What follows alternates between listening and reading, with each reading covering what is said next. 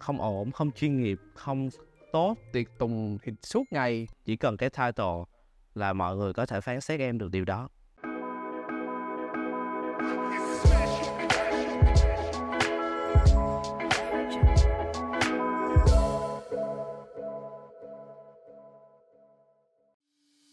Tự nhận mình là kẻ đi tìm hạnh phúc từ Novaland đến Zalo và nay là Vinamilk. Phan Khương không ngừng đổi mới bản thân, mang những sáng kiến độc đáo vào hoạt động gắn kết nhân viên.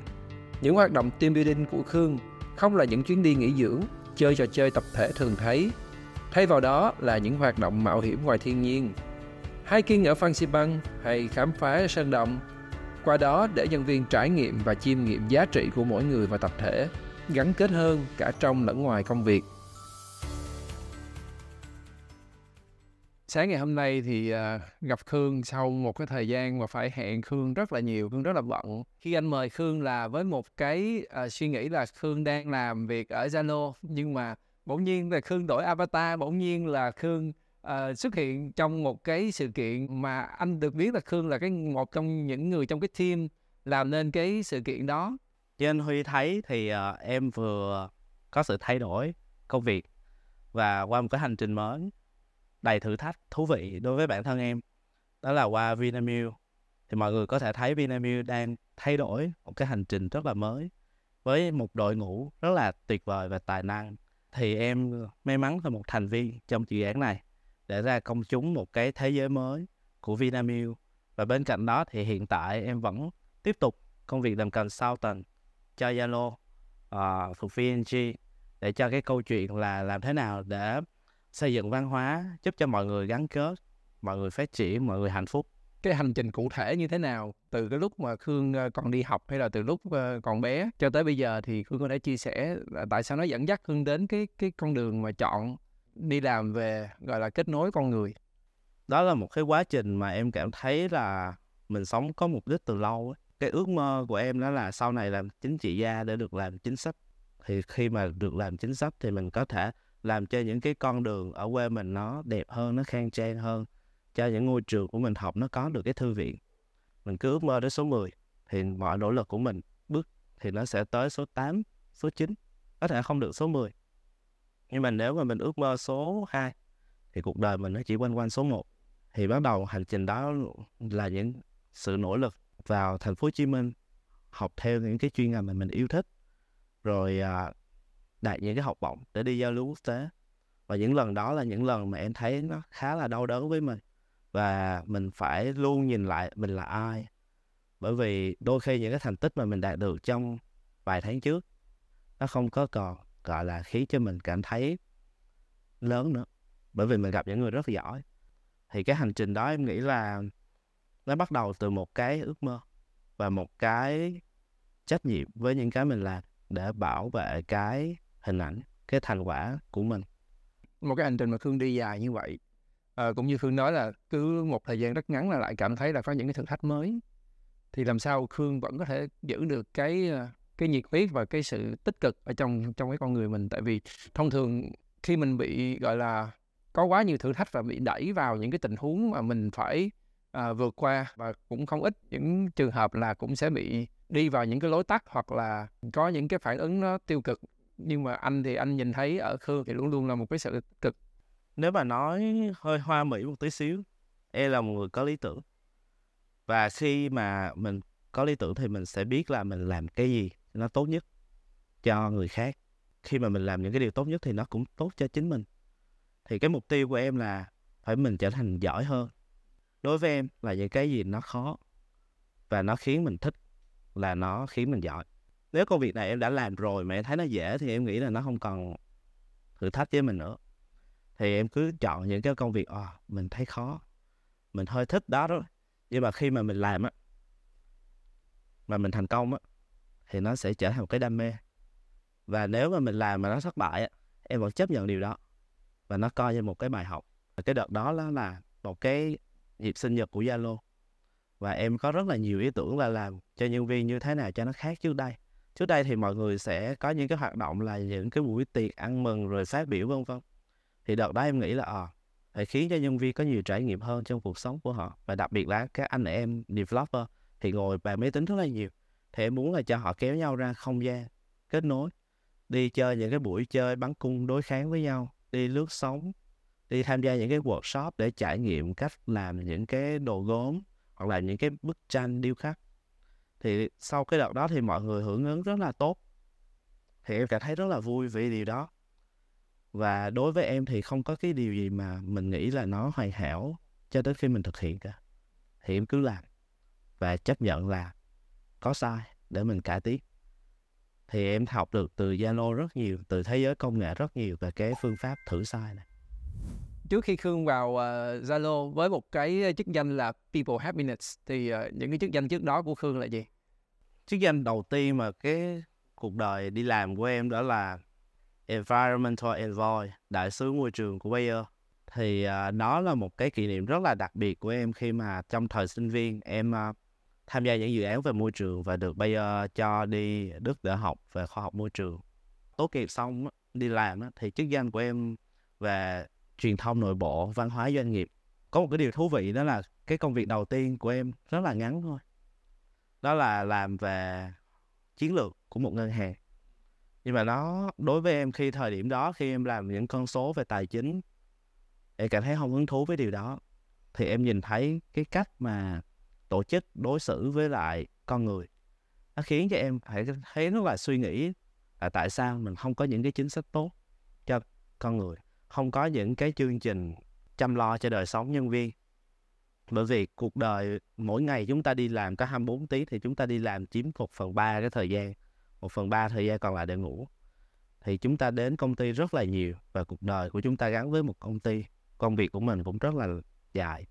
Thì phải sống, phải có cái cái cái khoảng thời gian, cái ý nghĩa với đó. Thì em mới nghĩ là em thích làm nhân sự rồi và em có cơ hội để trải nghiệm qua hầu hết những vị trí của nhân sự trong một khoảng thời gian ngắn, để khiến cho em cảm thấy là em thích cái gì của nhân sự. Nhưng mà đối với em, cái hay nhất mà em thích từ nghề nhân sự, đó là văn hóa doanh nghiệp và phát triển con người. Và em thấy đây là những cái yếu tố để đem đến cái niềm hạnh phúc cho người khác, cũng như là nó phù hợp với cái sứ mệnh của em. Thì em quyết tâm là em chọn theo đúng hai cái mảnh này để em làm tốt nhất cái chuyện đó và em sẽ không đi một SA General lan man. Em chuyên sâu vào cái đó và em thử thách mình. Và khi mà đến Zalo thì cái việc uh, làm employee engagement nó theo một cái hướng rất khác. Đó là các bạn trẻ thì cái insight của các bạn là các bạn thích trải nghiệm nhiều. Các bạn thích uh, khám phá hơn là những cái mà công ty educate mọi người phải làm kiện cái ABC đi xét ở Zalo việc trải nghiệm các bạn sẽ chẳng hạn như là đi trekking. Bởi vì khi mà đi trekking thì cái yếu tố mà mình thử thách chính bản thân mình nó có. Và mình có thể đúc ra những cái triết lý áp dụng vô trong công việc như thế nào qua những cái hành trình khó khăn của việc trekking. Thì đối với em em cũng học được rất là nhiều thứ từ trekking của Zalo.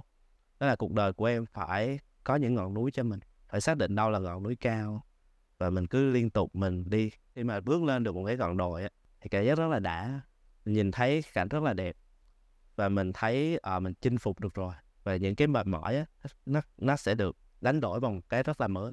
Những cái điều đó nó giúp cho mình luyện tập sức khỏe luyện tập cái ý chí thì đó cũng khiến cho em luôn tìm thấy những cái thử thách mới trong cuộc sống của em. Và em cũng hay nói các bạn trẻ là công ty tổ chức những chuyến đi này không phải để giữ chân các bạn mà là để cho các bạn có những cái trải nghiệm tuyệt vời ở đây bởi vì sau tất cả chúng ta sẽ có những cái kỷ niệm với nhau. Và dù các bạn có đi đâu, các bạn vẫn nhớ là ở thời gian, ở Zalo, chúng ta có những kỷ niệm tuyệt vời như vậy. Và chúng ta cũng có thể quay trở lại Zalo và Zalo chào đón các bạn, vì chúng ta đã cùng có những cái điều tuyệt vời với nhau. Và bản thân mình, khi mà mình làm cái nghề này, mình phải nghĩ mình thích được đối xử như thế nào. Mình thích được nghe những cái gì, thì mình làm những người khác như vậy, thì nó sẽ khiến đi vào trái tim nhau nó dễ dàng hơn đối với những người mà họ được uh, trải nghiệm những cái điều đó thì thì anh nghĩ là nó sẽ tuyệt vời giống như em nói rồi. Nhưng mà đối với một cái người mà đứng ra tổ chức cho những cái chuyến đi như vậy thì uh, cái trải nghiệm của em nó như thế nào? Ờ, đối với em thì em thích những chuyến đi này. Và trước Zalo có điều bất ngờ là em chưa bao giờ em đi trekking. Nhưng mà khi Zalo em nhớ đi chuyến đi đầu tiên trekking đó là đi Tà Năng Phan Dũng cho khoảng 80 bạn fresher của Zalo. Và đó là một chuyến đi nhớ đời với tất cả các bạn và với em trong thời điểm này. Là hành trình đó, ngoài những cái khó khăn bình thường, hôm đó trời có sấm chớp, trong cái chuyến đi đó có một người ở một đoàn khác đã bị nhiễm xét đánh. Thì các bạn, rất may mắn là bạn không có bị chấn thương lâu dài, nhưng mà cũng bị thương. Và đoàn em thì, cái điều mà em rất là tự hào, đó là các bạn đã được train về kỹ năng mềm trước chuyến đi. Và tụi em đã phải train về việc mưa như thế nào có sấm chớp, các bạn phải làm công việc gì đầu tiên? Tắt nguồn điện thoại, bỏ vào ba lô, bỏ vào túi. Không được đứng ở trên những cái điểm rất là cao để hút sét, không được đứng dưới những cái gốc cây. Thì có những cái nguyên tắc rất là cụ thể như vậy thì các bạn đã được train trước, cho nên khi mà đối mặt với lại cái thực tế khắc nghiệt đó, thì các bạn làm đúng theo những điều mà chúng em đã train tối khi về bãi trại các bạn khóc, bởi vì nó quá quá khó và quá sợ hãi so với việc mà mình nằm ở nhà chăn ấm để em thì à, các bạn khóc nhưng mà các bạn cũng nói em cho các bạn nói hết những suy nghĩ của các bạn các bạn có thể chửi em là đủ mọi thứ các bạn thích. Thì các bạn thấy là à, rốt cuộc đó là một cái bài học cho mình. Hồi xưa Việt Nam của mình đi gánh thồ hàng ở trên Trường Sơn bom đạn của Mỹ dội lên có một có chủ đích nhưng mà bây giờ sấm chớp nó cũng không có chủ đích nó tự nhiên thôi. Nhưng mà đó mình thấy mình cảm nhận được hồi xưa ý chí của người ta của ông cha ta như thế nào và sau này thì với những cái kinh nghiệm đó em đã biết lựa chọn ra được cái thời điểm nào để tổ chức những chuyến đi trekking phù hợp để tránh những cái rủi ro đó và nhiệm vụ của em khi làm những chuyến đi này đó là làm những cái rủi ro trong tầm kiểm soát của mình Happy Hour Show được tài trợ bởi Pito, nền tảng thương mại điện tử đặc biệt và thức ăn cho doanh nghiệp đầu tiên tại Việt Nam. Một số công ty thì họ sẽ thích đi resort hay là họ sẽ thích những cái trải nghiệm nó nhẹ nhàng hơn. Câu hỏi đầu tiên là em có gặp những cái cái phản đối ờ, từ phía của những người tham dự không? Chắc chắn là có những bạn trẻ không thích và những bạn trẻ thích và em nghĩ là một người lãnh đạo công ty phải mang yếu tố làm gương cho điều đó khi mà họ tin vào cái giá trị đó là đúng, tin vào việc tracking là sẽ khiến cho nhân viên gắn kết hơn, có tư duy, có ý chí hơn, thì họ phải chứng minh điều đó cho nhân viên thấy thì khi chứng minh điều đó nhân viên thấy nhân viên sẽ làm theo. Tiếp sau lãnh đạo là đội uh, board of management. Thì họ sẽ đi theo những điều đó và tiếp sau board management thì tới các bạn nhân viên. Thì uh, ở Zalo thì em thấy là mọi người có chung một cái văn hóa này. Và nhân viên cũng thấy được là họ buy in với những cái giá trị này. Và đặc biệt đó là khi mà những chuyến đi trekking nếu mà mình chưa đi thì mình sẽ cảm thấy không thích. Nhưng mà nếu mình đi một hai chuyến rồi mình sẽ thích nó nó cảm giác giống gây nghiện á. Ừ. và kiểu như mình chinh phục được ở một nơi này rồi thì mình sẽ muốn chinh phục những cái điểm khác nữa. Và mình đi ra thiên nhiên mình sẽ thấy đầu óc mình được healing ra sao mình sẽ thấy đẹp như thế nào mình được thấy uh, mình nói chuyện với người khác face to face. Mình được sự giúp đỡ mình được nấu ăn mình được trải nghiệm nó hay lắm. Cho nên khi mà mình đi rồi mình sẽ nghiện. Và nhiều bạn cứ hay nói là mình không có sức khỏe đâu tuổi cao rồi, không đi được. Nhưng mà những chuyến đi của em em thấy những cô chú lớn hơn em về hưu rồi, họ vẫn chinh phục điều đó. Thì em nghĩ là cái việc thể lực của mình mình có thể rèn luyện được. Quan trọng là cái tư duy của mình có cho phép mình có đủ mở ra để mình có thể khả năng làm được đấy hay không. Chứ nếu mà trước khi bắt đầu một việc gì đó mà đầu óc mình đã nói là mình không làm được rồi, thì mình sẽ mãi mãi không làm được điều đó. Anh thấy cứ mỗi lần có một cái sự kiện gì đó thì em rất là, kiểu, thử thách bản thân và em lại muốn đem một cái gì đó mới à, mà cụ thể là anh thấy là những cái văn hóa à, những cái thực tế à, của những cái quốc gia khác. Ví dụ một cái season event như là Giáng sinh của các công ty thì thường mọi người sẽ đề co cái thông mọi người sẽ đem những cái bánh cúc gỗ vào để ăn rồi mọi người tặng quà đổi với nhau. Đối với em chuyện đó bình thường. Một nhóm bạn có thể làm được chuyện đó nhưng mà ở công ty làm thế nào? Để cả những người không có ở công ty mà người vẫn muốn vào Zalo để coi cái điều em đang làm. Thì em làm một cái bảo tàng, một cái buổi triển lãm thôi. Em thu thập cả tháng trời những câu chuyện về Giáng sinh trên khắp thế giới. Tại sao người Nhật Bản Giáng sinh tại KFC những con yêu quái, yêu tinh trong chuyện cổ tích Giáng sinh nó ý nghĩa gì? Tại sao ông già Noel có hai phiên bản, một ông già rất là hiền lành, một ông già thân thiện, một ông già rất là ác, rất hung dữ? Và những lâu đài liên quan đến câu chuyện Giáng sinh ra sao? Ý nghĩa của từng cái cái bóng của quả cầu Giáng sinh là gì thì em làm một cái không gian để cho nhân viên của em tới, không chỉ để chụp hình, không chỉ thấy đẹp, không chỉ thấy một bầu không khí Giáng sinh, mà còn học được từ đó. Các bạn học, các bạn mở mang những cái kiến thức các bạn khám phá một cái điều mới, và cái khi bạn khám phá điều đó, các bạn sẽ mong muốn mình bước tiếp tới những cái nơi đó, muốn tìm hiểu sâu hơn.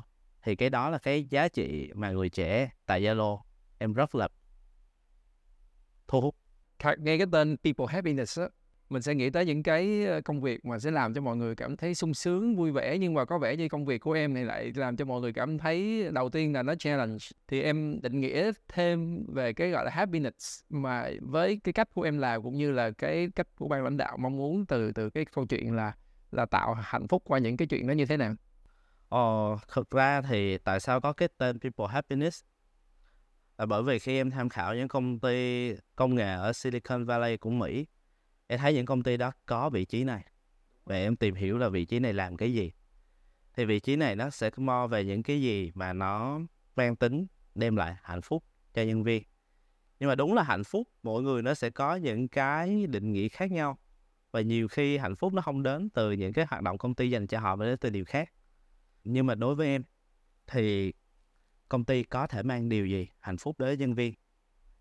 Thì có thể kể đến như việc phát triển sự nghiệp, phát triển kiến thức, kỹ năng tư duy, đem đến những benefit phúc lợi, đem đến cái hoạt động khiến cho họ vui. Thì đối với em đó là happy. Khi mà giữ cái vị trí people happiness này, đối với em, nó sẽ khiến cho bản thân mình cảm thấy trách nhiệm rất lớn. Bởi vì không thể nào một cái ông mà có vị trí people happiness mà khiến cho nhân viên chửi ông đó là là người làm việc không ổn, không chuyên nghiệp, không tốt, chất lượng mấy ông đem ra cho nhân viên những bữa ăn không ngon, vân vân. Thì đó là trách nhiệm rất lớn, không cần KPI nào cả, chỉ cần cái title là mọi người có thể phán xét em được điều đó. Cũng là từ các cái công ty công nghệ ở ở Silicon Valley thì nó cũng gây tranh cãi với cái vị trí people happiness lắm. Anh có đọc một cuốn sách nó nói về cái công ty HubSpot thời kỳ đầu. Tại vì cái người viết cái cuốn sách này là một cái anh phóng viên anh cũng uh, lớn tuổi xong rồi anh về đó anh làm thì anh mới nói là ồ giống như họ luôn chiều những cái bạn làm việc ở đây rồi tiệc tùng thì suốt ngày rồi ăn uống thì thỏa thê rồi tất cả những cái hoạt động vui chơi nhảy múa thì thì cứ liên tục. Anh viết cái cuốn sách đó với một cái góc nhìn là nó khá là giống như không có được tích cực lắm. Thường những công ty như vậy thì lại có cái chức danh people happiness. À, đối với em hạnh phúc nó sẽ có hai khía cạnh. Một là những cái điều mà mình có thể cảm nhận hàng ngày trong từng cái moment. Nó không phải là những cái gì mà mình cảm thấy xô bồ náo nhiệt cảm thấy fancy là đó là hạnh phúc. Mà như thầy thích nhất hạnh có nói hạnh phúc đó là từng cái phút giây của mình. Thì em sẽ có những cái chia sẻ cho mọi người đó là à, công việc hôm nay bạn cảm thấy vui không? Bạn có thấy hài lòng với những cái hiện tại bạn muốn? Bạn có biết để mình đã tâm vào cái hiện tại của mình hay không để tìm thấy cái hạnh phúc của mình? Và khi có hạnh phúc đó bạn mới có sự tự do trong đầu óc để suy nghĩ những cái mới sáng tạo những cái khác chinh phục những cái to hơn. Thì đó là một cái hạnh phúc. Cái thứ hai đó là hạnh phúc nó cũng là một cái đích đến khi các bạn hoàn thành được những cái thử thách gian khổ của mình. Các bạn đạt được thành tựu của mình. Các bạn chứng minh là ờ à, mình đạt được điều đó mình làm được điều đó. Thì đó cũng là một cái hạnh phúc khi mà cuộc đời của mình có những dấu ấn trong công việc có những dấu ấn cho cái xã hội này. Cho nên em nghĩ cái quan trọng mọi người định nghĩa hạnh phúc theo một cái hướng nào đó thì nó sẽ mang tính bền vững hơn thay vì hạnh phúc là những cái điều mà bên ngoài. Thì em cũng có những lần chia sẻ với nhân viên về những điều đó. Và các bạn cảm thấy thích thú và các bạn thấy là tự hỏi bản thân mình hạnh phúc mình đến từ đâu? Công việc mình làm đang có hạnh phúc không? Em làm việc đó như thế nào? Tức là mình mình uh, tổ chức lại mình ra đời là mình chia sẻ hay là em có những cái hoạt động nào không? Có rất là nhiều thứ hoạt động để có thể chuyển tải một cái thông điệp. Em nghĩ công ty nào cũng có thể làm được chuyện này. Những chuyến đi team building mình có khoảng cái khoảng thời gian mình ngồi lại lựa trại với nhau để mình chia sẻ những điều đó. Hoặc là những cái buổi nói chuyện mình có những cái buổi talk sharing talk ở nội bộ công ty. Mình có thể nói về cái chủ đề này và mời một số cái diễn giả ở bên ngoài uh, có thể nói về cái câu chuyện này cho các bạn có thêm một cái mức độ uy tín nào đó hoặc là mình có những cái bài à, long form broadcast gửi tới nhân viên, giống như các bạn đọc trên báo điện tử vậy đó, nhưng mà với một cái nội dung nó cụ thể hơn với doanh nghiệp của mình để các bạn có thể ngồi đọc, chiêm nghiệm, có những cái radio để các bạn có thể nghe và em vẫn thử những cách thể nghiệm nào nhân viên thích và mình cứ tiếp tục làm những cái điều đó cái khía cạnh mà về kết nối và cũng như đem cái hạnh phúc đến cho mọi người á. Thật ra nó luôn luôn là một cái khía cạnh mà anh nghĩ nó sẽ có một cái hiệu ứng ngược đối với cái người thực hiện nó. Thì khương bây giờ khương trải qua những cái giai đoạn hoặc quân bị à, ví dụ như là burnout hay là bị khủng hoảng. Ờ, thực ra thì em đã bị những cái khủng hoảng từ rất là lâu. Thì trải qua những cái lần đau đớn như vậy thì em nhận ra được là cái level mà để chấp nhận cái khủng hoảng của mình á nó đã cao hơn rồi. Ví dụ như có một số lần lâu rồi em rất là thấy nhân viên của công ty chụp hình họ người chụp hình rất là đẹp. Thì à, em lấy hình của họ để làm thành một cái khu triển lãm trong công ty về ngày 8 tháng 3 những người phụ nữ rất là đẹp. Bản chất thì nó không có gì sai mình đang tôn vinh cái đẹp của nhân viên của mình. Nhưng mà mình nên xin phép họ trước thì nhân viên khi mà nhìn hình họ đẹp, họ thích đó nhưng mà tại sao không phải là tấm hình khác, đúng không? Thì sau đó thì có một số bạn thì chia sẻ với em là bạn thấy thấy không vui vì điều đó. Thì em biết cái lỗi nó nằm ở em.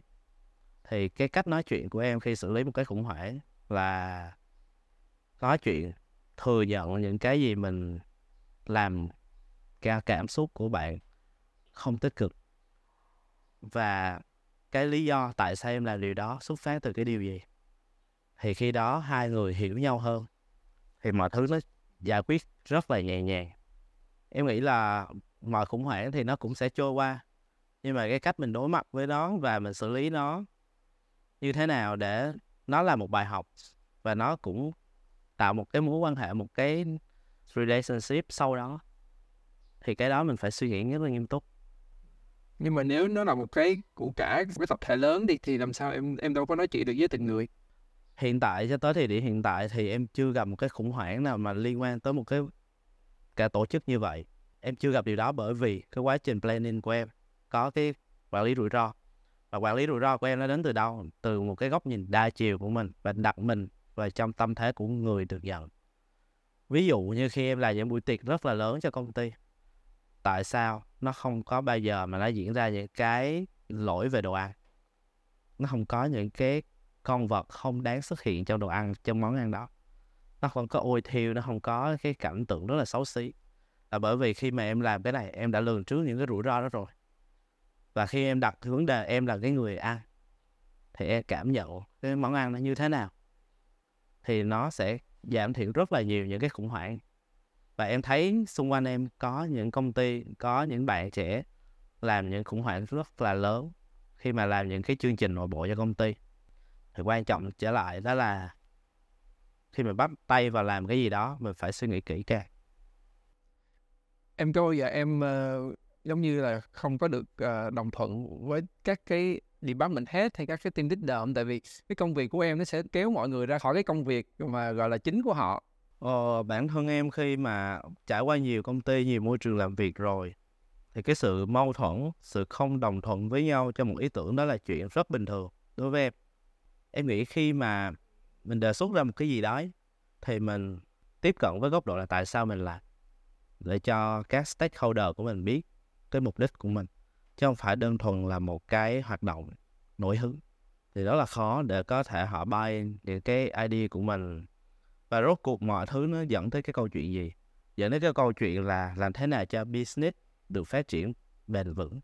Làm thế nào để cho con người có thể ở lại công ty, gắn kết với công ty để có hiệu quả, năng suất làm việc cao? Và nó phải giải quyết được cái câu chuyện đang khó khăn của những stakeholder khác trong những phòng ban. Nếu phòng ban họ không gắn kết, thì mình làm những cái hoạt động như thế nào để họ cảm thấy relax, nhẹ nhàng hơn? Và khi đó họ quay trở lại công việc, họ biết cách sắp xếp nó gọn gàng như vậy là ngoài những hoạt động chung thì em còn có những hoạt động tạm anh tạm gọi là on demand tức là từng cái phòng ban họ cảm thấy cái phòng ban của mình đang thiếu cái cái chất gì đó thì họ sẽ, sẽ đưa đề bài cho em để em tìm cái hướng để em em làm những hoạt động cho team họ hay sao? Đúng cái đó là trước đây khi mà em giống như là một người đem service tới cho mọi người những idea những dịch vụ tới mọi người để giải quyết câu chuyện phòng ban của họ.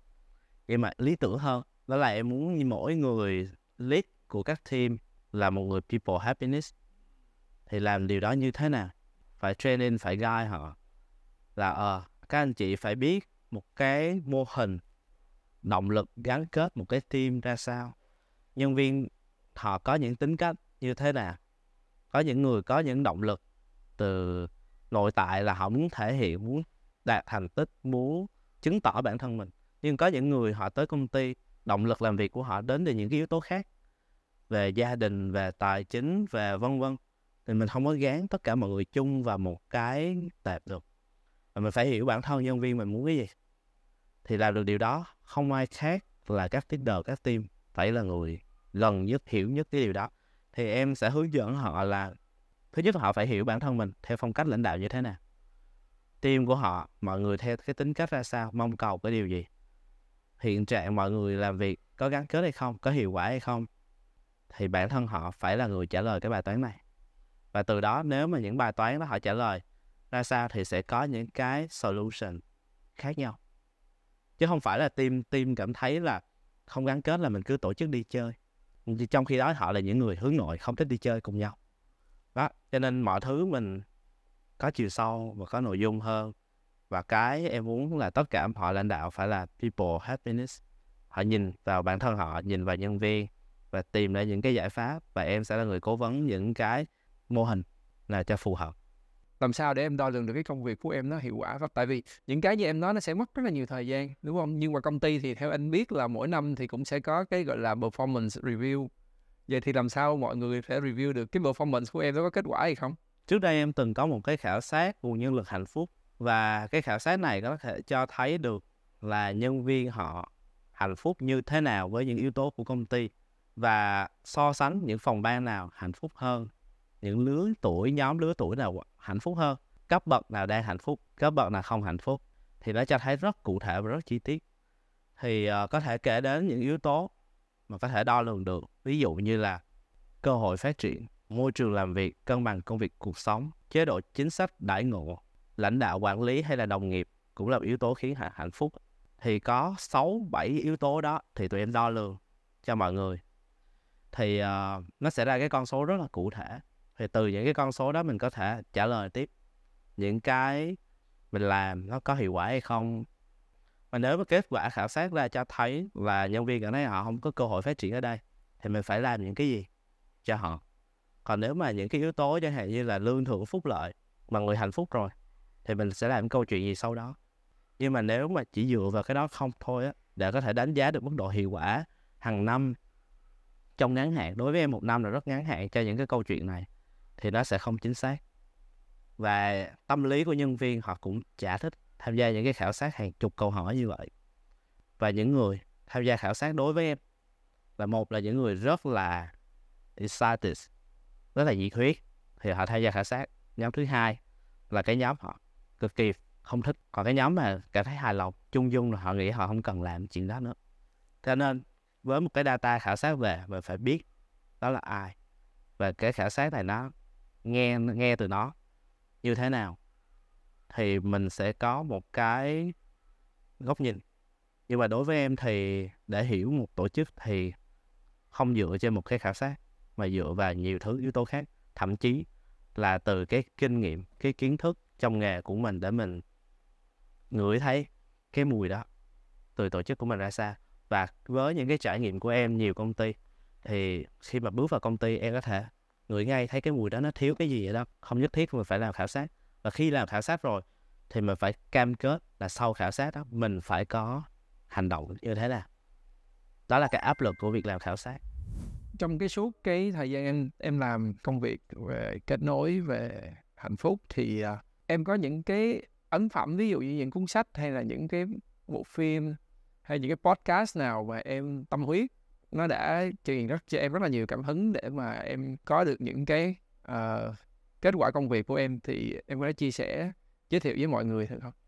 Nó có hai cái, một cái là em trong một cái dự án chia sẻ với mọi người mà em cũng rất là tâm huyết đó là quyển sách uh, chuyện nghề nhân sự Việt Nam làm việc với lại VNHA thì em làm việc với rất là nhiều những giám đốc, nhân sự, trưởng phòng nhân sự và những bạn trẻ để có thể chia sẻ những cái khó khăn, những tâm tư, những khát khao, những trải nghiệm trong nghề của các bạn với mọi người. Thì qua đó em cũng có bài viết để em chia sẻ góc nhìn của em. Thì đó là một dự án mà em chia sẻ với cộng đồng. Còn vậy thì cộng đồng có gì ảnh hưởng tới em hay không? Mỗi người trong cuộc sống mà em gặp, đó là một nguồn cảm hứng rồi, một câu chuyện rồi và nếu mà để hệ thống nó một cái câu chuyện nào đó có sức ảnh hưởng với em thì em nghĩ cho tới thời điểm hiện tại như là thầy thích nhất hạnh em thích về tư duy về hạnh phúc của thầy. Như bác hồ thì em cũng thích về cái cách làm việc của bác. À, mỗi người em sẽ cóp ra một cái hay của người đó để để em có thể học hỏi. Cái mà mọi người thấy ở em đó là một cái sự luôn lạc quan luôn tích cực á. Thì em học nhiều nhất là từ thầy thích nhất hạnh bởi vì uh, mỗi phút giây mỗi hơi thở nên mình sống mình phải biết cảm nhận đó. Chứ nếu mà em nghĩ quá nhiều về tương lai về mọi thứ mưu cầu vân vân thì em bỏ lỡ mất những cái phút giây hiện tại. Nhưng mà đúng công việc của em là hoạch định chiến lược. Mọi thứ thì tương lai rất rất đến rất là nhiều. Thì là thế nào để em cân bằng được cái chuyện hiện tại và tương lai và tư duy đầu óc của mình? Nó vẫn là một cái bài toán rất khó đối với em mà hiện tại em chưa đạt được tới cái đủ trình để giải quyết cái bài này. Em vẫn đang rất là stress vẫn đang rất là suy nghĩ vẫn đang tìm tòi những cái mới.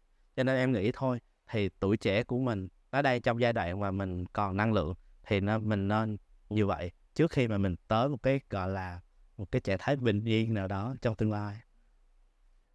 Anh bắt đầu anh sẽ nhờ em uh, vận dụng cái uh, cái năng lực về làm branding của em à, thì nãy giờ thì chúng ta đã nói một cái ờ, được rất là nhiều chuyện đúng không thì nếu em đặt tên cho cái podcast này thì em sẽ muốn đặt là tên gì Ờ, câu hỏi của anh Huy rất là khó đối với em. Đôi khi những cái nhìn nhận của người khác về mình nó sẽ khác mình nghĩ về mình. Tuy nhiên nếu mà có thể nói cho em đặt cái cái tên, cái số này thì em nghĩ đó là vẫn là people happiness. Ờ, một kẻ đi tìm hạnh phúc cho mình và cho người khác. Bản thân cái nickname của em là Felix. Ờ, khi mà chọn cái tên này xong á thì em mới biết là trong tiếng Tây Ban Nha nó nghĩa là happy nhưng mà nó chỉ khác chữ Z chữ X thành chữ Z trong Harry Potter thì Felix là một cái chất lỏng may mắn thì uh, cái tên mặc dù chữ Felix cái đuôi nó khác nhau nhưng mà nó đều tự chung một cái điều gì đó rất là may mắn rất là hạnh phúc thì em là một người đi tìm và đi cảm nhận những cái hạnh phúc từ việc mình làm. Và mình muốn đưa cái điều này tới thật nhiều người khác, đi tìm những cái ý nghĩa trong cuộc sống. Và muốn, khi mà mình tìm ra rồi thì mình muốn người khác cũng cùng cái cảm nhận này với mình. Thì em nghĩ là cái công việc làm nhân sự, công việc làm people happiness, nó chính là em. Và em, cuộc đời em là dành cho cái công việc này rất là cảm ơn Khương cái uh, với một cái uh, tên đã thấy được năng khiếu làm frame của Khương.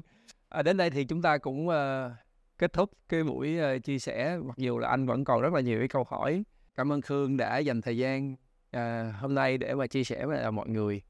Uh, chúc Khương và một cái hành trình mới của Khương sẽ có rất là nhiều cái điều hay những cái điều hấp dẫn và có thể là anh em mình sẽ lại hẹn với nhau một cái dịp sau một thời gian nữa để được nghe Khương chia sẻ về cái hành trình đó. Cảm ơn anh Huy, à, cảm ơn một buổi sáng rất là tuyệt vời. À, và em hy vọng với những cái chia sẻ này nó sẽ là một cái điều gì đó coi như một món quà cho mọi người. À, có thể mọi người sẽ thấy nó có ích hoặc có một số cái mọi người sẽ thấy nó bình thường nhưng mà hy vọng nó có, có một cái điều gì đó cho mọi người và hy vọng rằng với những trải nghiệm sắp tới của em sẽ có thêm những cái điều thú vị hơn những câu chuyện cụ thể để có thể chia sẻ tới mọi người nhiều hơn nữa.